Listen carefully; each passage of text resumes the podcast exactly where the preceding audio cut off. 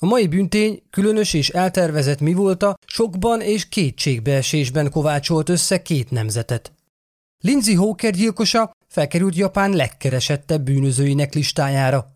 A gyilkos menekülés közben eldeformálta saját arcát, hogy észrevétlen maradhasson. Az esetnek több furcsa és meghökkentő részlete van. A test elrejtése egy virágágyásban, plastikai beavatkozás és egy két országot átfogó, évekig tartó nyomozás annak érdekében, hogy elfogják a gyilkost.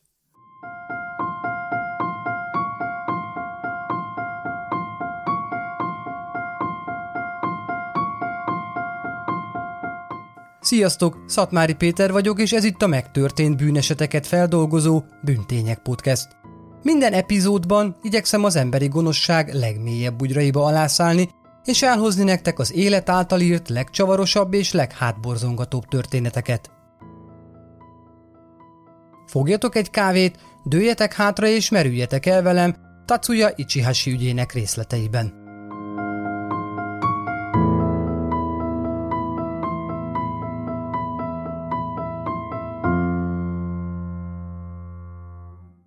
Bár a mai eset Japánba repít majd el minket, a történet Angliában kezdődik, pontosabban Coventryben. Coventry mélyen Anglia közepében található, híres középkori katedrálisáról és arról, hogy mekkora pusztulás is érte a várost a második világháborúban. Az elmúlt évtizedekben iparilag kiemelkedett. Nem messze Londontól és Birminghamtől a város sokat nyújt lakóinak. Az egyik lakója Lindsay Hawker volt. Lindsay 1984. december 30-án született. Édesapja Bill, édesanyja pedig Julia Hawker. Boldog gyerekként nőtt fel két nővérével, Louisival és Lizával. A középiskolát követően a Lidi Egyetemre ment biológiát tanulni. Az egyetemen kiemelkedően teljesített olyannyira, hogy az első évfolyam legjobb tanulójának járó díját is megkapta. Lindsay tudatosan odafigyelt a tanulmányaira, de mellette nem hanyagolta el népes baráti társaságát sem. Okos, odaadó, sikeres volt, és érdeklődő nyitott az új dolgok iránt. A mesterképzésének megkezdése előtt ki szeretett volna próbálni valami életre szóló kalandot. 2006-ra össze is állt fejében a terv. Elhatározta, hogy mielőtt tovább folytatja tanulmányait, passziváltat egy évet, amit utazással és munkával tölt. Úgy gondolta, ez az életszagú tapasztalat segít majd neki a további tanulmányai során. 2006. októberében alá is írt egy szerződést egy privát nyelviskolával, és nem sokra rá egy repülőn ült úton Japánba.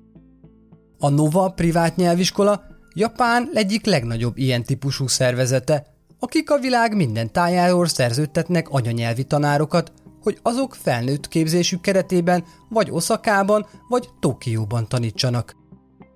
A Nova tanári körébe bekerülni nem egyszerű, és igazi presztist jelent. Lindsaynek szerencséjére sikerült megcsípnie egy pozíciót náluk. A lány, miután megérkezett Tokióba, a Nova Kaiva negyedében található iskolájában kapott állást. Hamarosan kényelemre és izgalomra is talált új környezetében. Kaiva környéke élettel teli és sok lehetőséget nyújt a kikapcsolódásra. Lehet szó parkokról, ételről, bevásárlóközpontokról, templomokról vagy csak egy italról. Tokió ezen részében mindezt megtalálni. Lindsay a világ talán egyik legérdekesebb városában találta magát, és nagyon élvezte. Ennek ellenére úgy döntött, kicsit keletebbre költözik a városközponttól, a Chiba nevű negyedbe. A lakásbérlés itt olcsóbb, és mint köztudott Japánban, kiváltképpen Tokióban a lakhatás igen drága. Emellett összeköltözött két, szintén a Nova iskolában tanító lányjal. Nem sokra rá a hármas jó barátságot kötött. A költözés követően Lindsay tokiói hétköznapjai rutinná váltak. Annak ellenére, hogy imádott Japánban lenni, sokszor gondolt haza Angliába, ahol szerető családja, barátai és párja várta. Pontosan ezért a lány sokszor és sűrűn üzent nekik, Facebookon, Skype-on, SMS-en keresztül, és időnként hívta is őket. 2007 márciusában már fél éve élt Tokióban, amikor egy furcsa dolog történt vele. Munkája végeztével Csiba metróállomásra utazott, hogy a napközbére otthagyott bicikliét felvegye.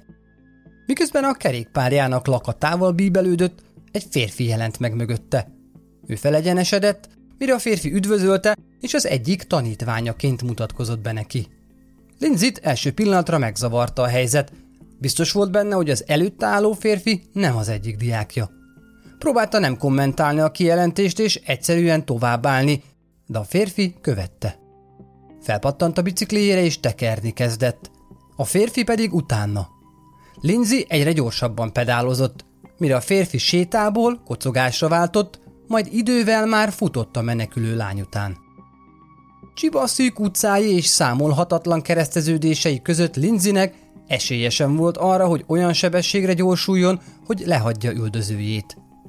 Mindeközben a férfi próbálta tovább folytatni a beszélgetést, és kérdezgette Linzit, hogy honnan jött, mit tanult. A lány nem válaszolt, inkább azon igyekezett, hogy lerázza a fiút. Amikor hazaért lakásához, megállt és leszállt a kerékpárgyáról. Az őt üldöző, Tatsuya Ichihashi futva kísérte végig egészen otthonáig. Amikor végül a ház bejáratánál utolérte, egy ajánlatot tett neki. A furcsa üldözéses performanszának ellenére az ajánlat egyszerű és ártatlan volt. Tatsuya azt kérdezte Linzitől, hogy felfogadhatná-e privát angol tanárnak. Úgy érezte, ráférne egy kis segítség az angol nyelvtanulás terén. Találkozhatnának egy kávézóban, és persze jól megfizetné. Lindsay finoman visszautasította, mondván a jelenlegi beosztása igen sűrű, és a kevés fennmaradó szabadidejét kikapcsolódással szeretné tölteni. Tatsuya bár csalódottnak tűnt, látszatra elfogadta a választ. Ekkor egy utolsó furcsa kéréssel rukolt elő. Szomjas volt. Miután végig szaladt Lindsay után keresztül Csibán. Ezért megkérdezte a lánytól, hogy kaphatna egy pohár vizet. Lindsay hezitált, de végül felengedte a férfit a lakására, hogy megkínálja egy pohár vízzel. Persze, tudta, hogy két lakótársa is otthon van. Jó lehetőségnek találta, hogy ők is lássák a potenciális zaklatóját, arra az esetre, ha még egyszer felbukkanna, vagy komolyabban zaklatná. Miután beengedte a lakásba és megkínálta vízzel, az újból megkérdezte Linzitől, hogy adna-e neki nyelvórát. Viszont ez alkalommal árat is mondott mellé, 3500 jent, azaz megközelítőleg 10.000 forintot fizetett volna óránként. Ezt az ajánlatot Lindsay már nem tudta visszautasítani, bár jól eléldegélt abból, amit a nyelviskolában keresett, egy kis extra pénzt tudott volna hova tenni, és ez könnyű pénzkeresetnek számított. Beleegyezett és megbeszéltek egy találkozót egy közeli kávézóban pár nappal későbbre. Tatsuya hálás volt Linzinek, hogy elfogadta az ajánlatát. Mielőtt elment volna, még akart adni valamit a lánynak. A hátizsákjából papírt és ceruzát vett elő, és firkálni kezdett. Majd átadta Linzinek. A papíron a lány egy rögtönzött arcképe volt, mellette Tatsuya neve és telefonszáma. Tatsuya Ichihashi 28 éves fiatalember volt, aki Ichikawa városából származott és szintén a Chiba prefektusban lakott. 1979. január 5-én született Gifu prefektusban egy sikeres család gyermekeként, mondjuk velem pont egyidős. Édesapja orvosként dolgozott a helyi kórházban, édesanyja pedig fogorvos volt. Eleinte úgy tűnt, Tacuja is apja nyomdokaiba lép, és orvos lesz belőle, de sajnos tanulmányi előmenetele nem úgy alakult. Végül a Csibai Kertészeti Egyetemen szerzett diplomát 2005-ben. Annak ellenére, hogy kifejezetten szép eredményeket ért el egyetemi évei során, azt elhagyva semmiféle erőfeszítés sem tett annak érdekében, hogy munkát találjon magának.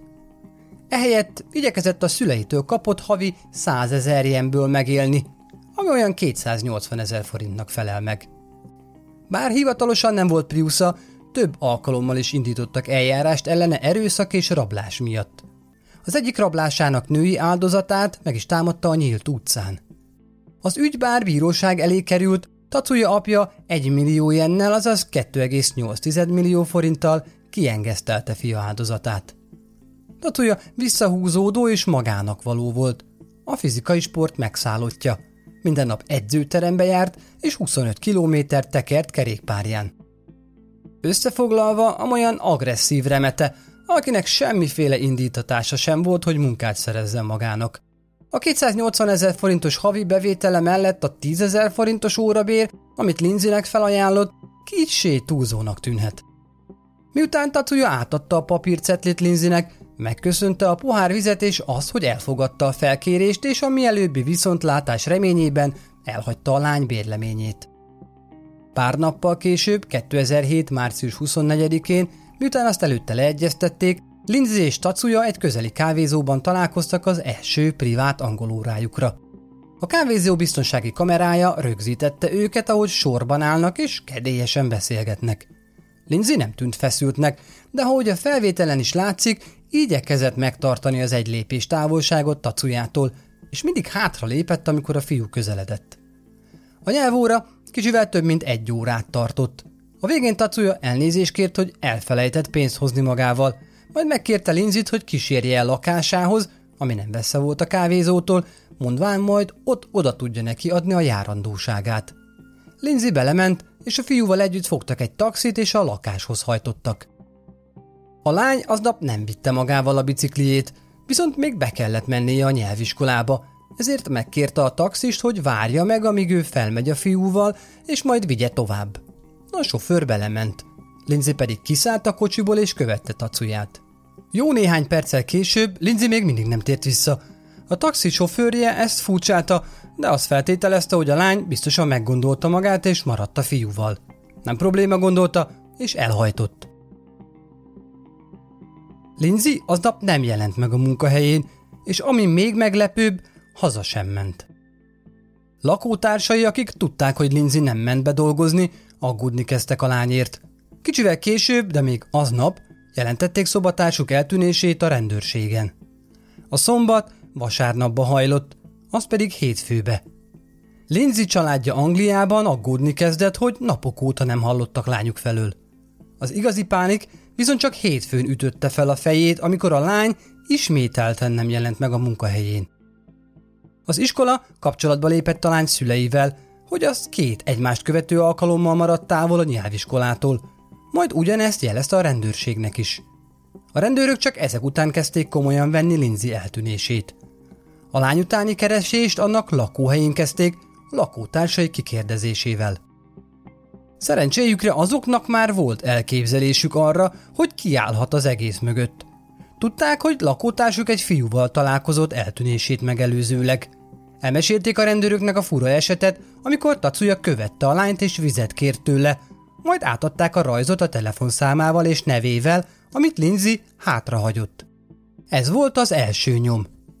Még aznap délután 5 óra 40 perckor két rendőrtiszt érkezett Tatsuya lakásához. Hiába kopogtak annak ajtaján, senki sem válaszolt. A szomszédai viszont otthon voltak, és a rendőrök kérésére megengedték, hogy az erkélyükön keresztül átmásszanak Tatsuya lakásába. Annak ellenére, hogy a világítás le volt kapcsolva, a rendőrök észrevették, hogy valaki van bent. A fürdőkát pedig érdekes módon az erkélyen volt, nem pedig a fürdőszobában. A rossz előérzetükre hivatkozva erősítést kértek. Attól tartottak, hogy Lindsay a lakásban van, ahol fogva tartják. Alig egy órán belül hét további rendőrjárőr érkezett a helyszínre. Így három órával és kilenc rendőrrel később készen álltak arra, hogy betörjenek Tatsuya lakásába. Ekkor, meglepve a készülődő rendőröket, a fiú megjelent az ajtóban hátizsákjával a kezében. A pillanatnyi meglepetést és kavarodást kihasználva áttört a rendőrökön, bár azok próbálták elkapni, csak a hátizsákját sikerült megszerezniük. Tatsuya kicsusszant a kezükből. Később a tempót sem tudták tartani a fiatal, edzett fiúval, aki a bérház lépcsőházának útvesztőjében eltűnt a szemük elől. Szó szerint köddé vált a tokiói éjszakában. Annak ellenére, hogy keresték, sehol sem találták. A rendőrök, akik a lakást kutatták át a fiú szökését követően, hátborzongató helyszínen találták magukat. Lindsay mesztelen holteste az erkélyen a fürdőszobából kihozott fürdőkádban feküdt. A kád színűtig volt töltve virágfölddel, olyannyira, hogy az teljesen elfette Lindsay holtestét, csak a lány jobb keze látszott ki. A test műanyag zsinórral és sálakkal volt összekötözve, felső részén mindenféle sérülések látszódtak. Utolsó óráiban megkínozták és megerőszakolták. Cuccai szétszórva hevertek mindenfelé a lakásban. A kádban a virágföld és a test mellett olyan anyagot is találtak, ami a bomlást hivatott felgyorsítani. A föld teteje pedig be volt hintve virágmagokkal, mintha csak egy virágláda lenne, és a magokat Lindsay lebomló teste táplálná. Ha ez nem lenne elég borzalmas, Tacuja teljesen leborotvált a Lindsay haját. A rendőrség több parókát is talált a lakásban, amiről arra következtetett, hogy a fiú talán crossdresser volt. Ami egyfajta transznemű viselkedés, amikor valaki az ellenkező nem ruházkodását részesíti előnyben. Ahogy kikerültek a médiába a gyilkosság és annak részletei, az a pegyka kelt szárnya, hogy Tatsuya talán azért ölte meg a fiatal angol tanárnőt, hogy parókát készítsen a hajából. Másnap reggelre Tatsuya Ichihashit már egész Japánban körözték. A rendőrség mindenhol körözési felhívásokat tett közé Tatsuya fényképével, amit a média is többször bemutatott. Mindenkit meginterjúztattak, akinek bármi köze is volt az elkövetőhöz, vagy a gyilkosság helyszínén járt és láthatott valamit. De minden erőfeszítésük dacára Tatsuya, akár csak egy szellem, láthatatlanná vált. A rendőrség minden felbukkanó nyomot kivizsgált, de sikerrel nem járt. Végül tettek photoshopolt képeket is Tatsujáról, amin parókát visel és nőnek van sminkelve. Arra az esetre, ha az így próbálna elvegyülni a tömegben. Tatsuya viszont ügyesen rejtőzködött, olyannyira, hogy a rendőrök nem találták. Hetekig, majd hónapokig, majd évekig. Ez pedig mérhetetlenül frusztrálta Lindsay szüleit. Amellett, hogy lányuk elvesztését kellett feldolgozniuk, feszítette őket a tudat, hogy gyilkosa még mindig szabadon van. Úgy érezték, hogy a japán hatóságok nem kezelik az ügyet kellő komolysággal. Ez olyannyira felmérgelte őket, hogy alig pár hónappal a lány meggyilkolását követően Japánba utaztak és saját kezükbe vették az ügyet, maguk igyekeztek felhívni a figyelmet lányuk gyilkosságára. Lindsay édesapja Bill még a japán maffiával is találkozott, hogy segítséget kérjen tőlük Tatsuya felkutatásában. Nem sokra rá a japán rendőrség a kritikák középpontjában találta magát. Kérdőre vonták őket, hogy hogyan csusszanhatott ki kilenc rendőr malkában a gyilkos, hogy miért tartott hónapokig, mire minden tanút kihallgattak, és hogy miért egy hét évvel ezelőtti képet használtak fel körözési plakátjukhoz Tatsujáról. A japán rendőrség és a Hóker család egymással szemben találták magukat, és küzdelmükbe hamarosan bekapcsolódott a japán és a brit média is. Mindeközben Tatsuya menekült. Keresztül utazta egész Japánt. A legészakibb pontjától egészen a legdélebbi Okinaváig ment anélkül, hogy bárki felismerte volna. Egy ideig pedig Okinawa egy távolabbi szigetén, egy betonbunkerben lakott, hogy elbújjon a hatóságok elől. Egy évvel Lindsay meggyilkolását követően Tatsuya Oszakában telepedett le. Osaka 250 kilométerre nyugatra található Tokiótól. Híres kikötőjéről, üzleti negyedéről, építészetéről, éjszakai életéről és isteni utcai konyhájáról. Tatsuya egy építkezésen kezdett el dolgozni, és internet kávézókon keresztül tartotta a kapcsolatot a világgal. A pénzt, amit megtakarított, plastikai műtétre tette félre, hogy később majd el tudja változtatni külsejét, így menekülve meg az igazságszolgáltatás elől örökre. Mivel ez időigényes folyamat, maga is próbálkozott azzal, hogy változtasson kinézetén. Kivagdosta pár jellemző anyajegyét, ollóval felvágta az alsó ajkát, és cérnával próbálta összehúzni orjukait, így módosítva meg orrának körvonalát. 2009 nyarán a rendőrség elkeseredetten próbált Tatsuya nyomára bukkanni. Ennek érdekében az eddigi 1 millió yen nyomra vezetői díjat 10 millió jenre emelte, ami több mint 28 millió forint. Valamint azt a feltételezésüket is közzétették, hogy Tatsuya megváltoztathatta külsejét, és kérték az embereket, hogy a fiú különös ismertetőjegyeire figyeljenek. Ez működött. Nem sokra rá egy nagujai plastikai sebész jelentkezett a rendőrségnél, azzal, hogy szerinte Tatsuya arcán dolgozott nem régiben. A fiú a beavatkozást megelőzően beleegyezett, hogy előtte és utána képek készüljenek róla, amit később a sebész megosztott a rendőrséggel, akik pedig a médián keresztül mindenki mással. Tatsuya tudta, hogy a frissen megjelent képek tönkretették az álcáját és menekülnie kell.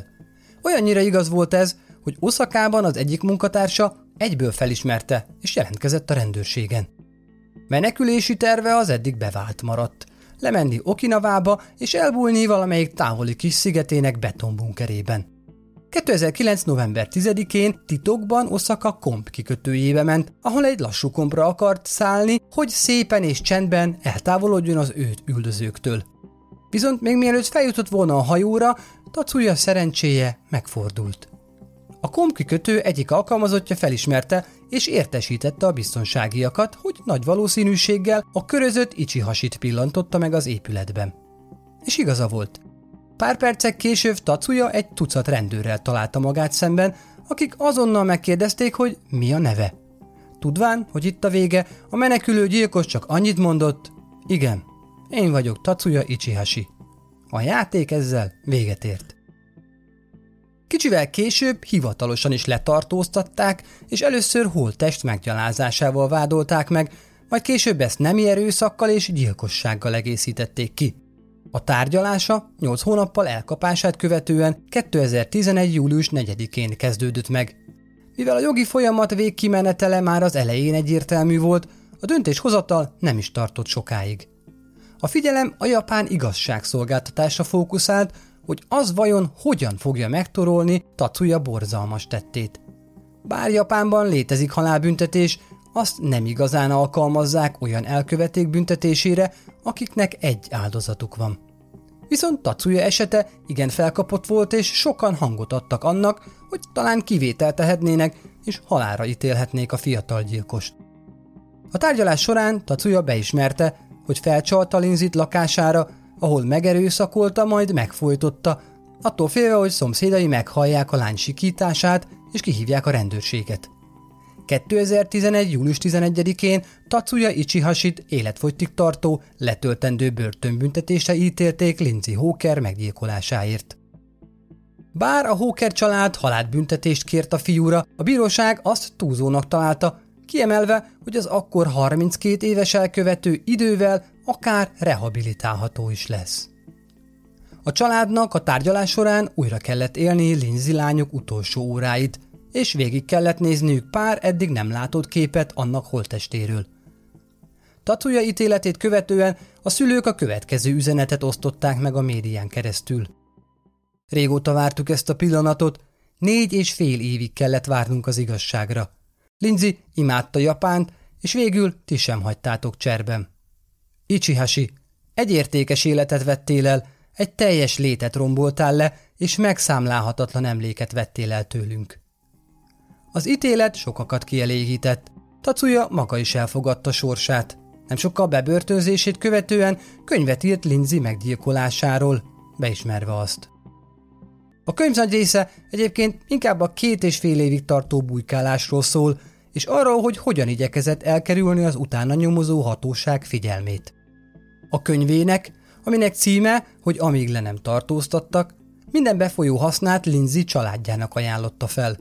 A család persze visszautasította az ajánlatot, mondván, hogy Tatsuya minden próbálkozása ellenére semmi sem tudja visszahozni lányukat. Lindsay-t sokan szerették, sikeres, vidám és nem utolsó sorban pótolhatatlan volt. Egy izgalmas kaland közepén tartott éppen, miközben másokat tanított valami újra. Végül kedvessége volt az, amit egy szívtelen fura alak felhasznált ellene. Családjának, testvéreinek és barátainak minden egyes nap hiányozni fog.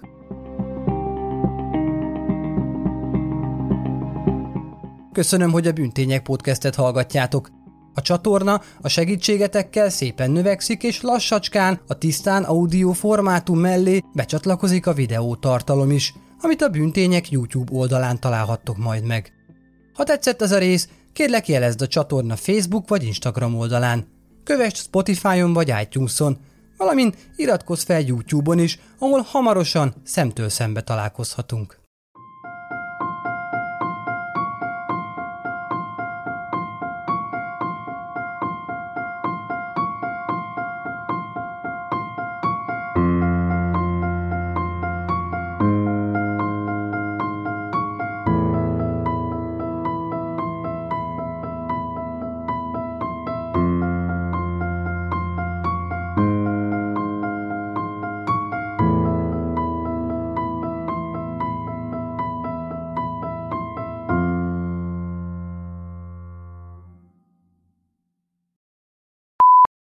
Mostani büntény, különös és eltervezett mi volt a sokba... Hmm. A mostani büntény, különös és... Hmm. Az esetnek több furcsa és megkötkentő...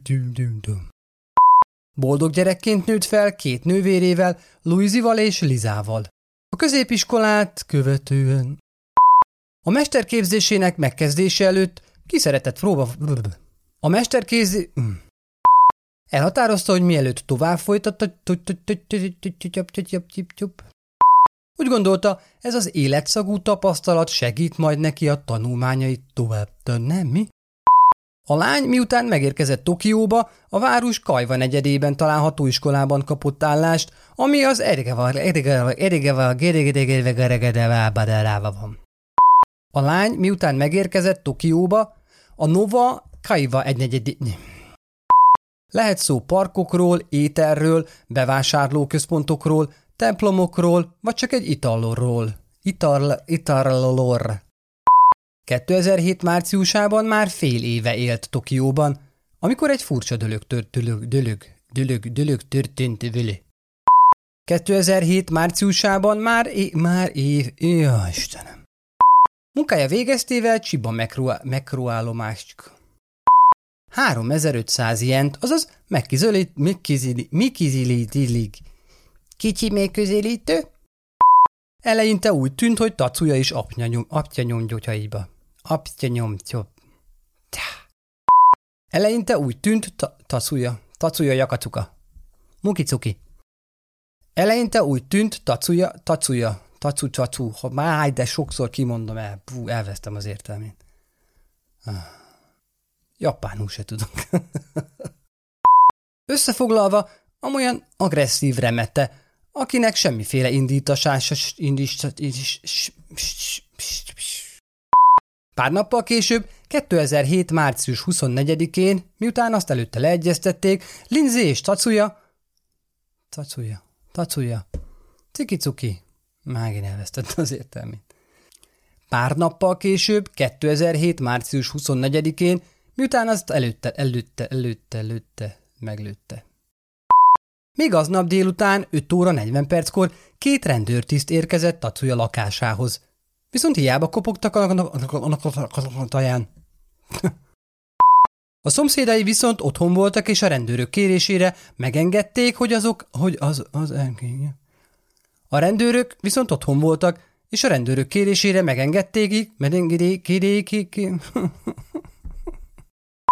bár azok próbálták elkapni, csak a hátizsákját sikerült megszerezniük. Tacuja kicsuccanta, kicsuccanta, csigabiga gyere ki. Később a tempót sem tudták tartani a fiatal, edzett fiúval, aki a bérház lépcsőházának útvesztőjében eltűnt a szemük elől. A kádban a virágförd és a rörd, rörd, rörd, ami egyfajta transznemű viselkedés, amikor valaki az ellenkező nem ruházkodását létesít, létesíti a nagy pikulát, részesíti. Ez pedig mérhetetlenül frusztrálta, fruszt, ez pedig mérhetetlenül frusztrálta, frusz, végre kimondtam a szót erre. Ez olyannyira felmérgerte őket, hogy alig pár hónappal a lány meggyilkolását követően Japánba utaztak, és saját kezük, de hosszú mondat. Lindsay édesapja még a japán maffiával is találkozott, hogy segítségen kérjük... Egy évvel Lindsay meggyilkolását követően Tatsuya Oszakában telepedett le. Ocaka, Ocaka, Ocaka, Micikeceke. Valamint azt a feltételezésüket is közzétették, hogy Tatsuya megváltoztathatta külsejét, és kérték az embereket, hogy a fiú különös ismertetőjére figyeljenek. A fiú a beavatkozást megelőzően beleegyezett, hogy előtte és utána képek készüljenek róla, amit később a segéd, segéd. ha más podcastekre is kíváncsi vagy, hallgassd meg a Béton műsor ajánlóját. El tudod képzelni, hogy a podcastet, amit éppen most hallgattál, fél év múlva már a mesterséges intelligencia generálja? Mi sem. De ha érdekel, eljötte már a gépek lázadása. Hallgass bele az Embertelen podcastbe. Orsós Lajos vagyok, a műsor házigazdája. Egyelőre még élőben. Egyelőre. Fedezzük fel együtt, hogyan ismerkedik, randizik, mesél és vitatkozik Betty és Péter, két teljesen mesterséges intelligencia. Lajos, a podcast címét mond még egyszer, Léci. Oké. Okay. Embertelen podcast. Ez a műsor a Béton közösség tagja.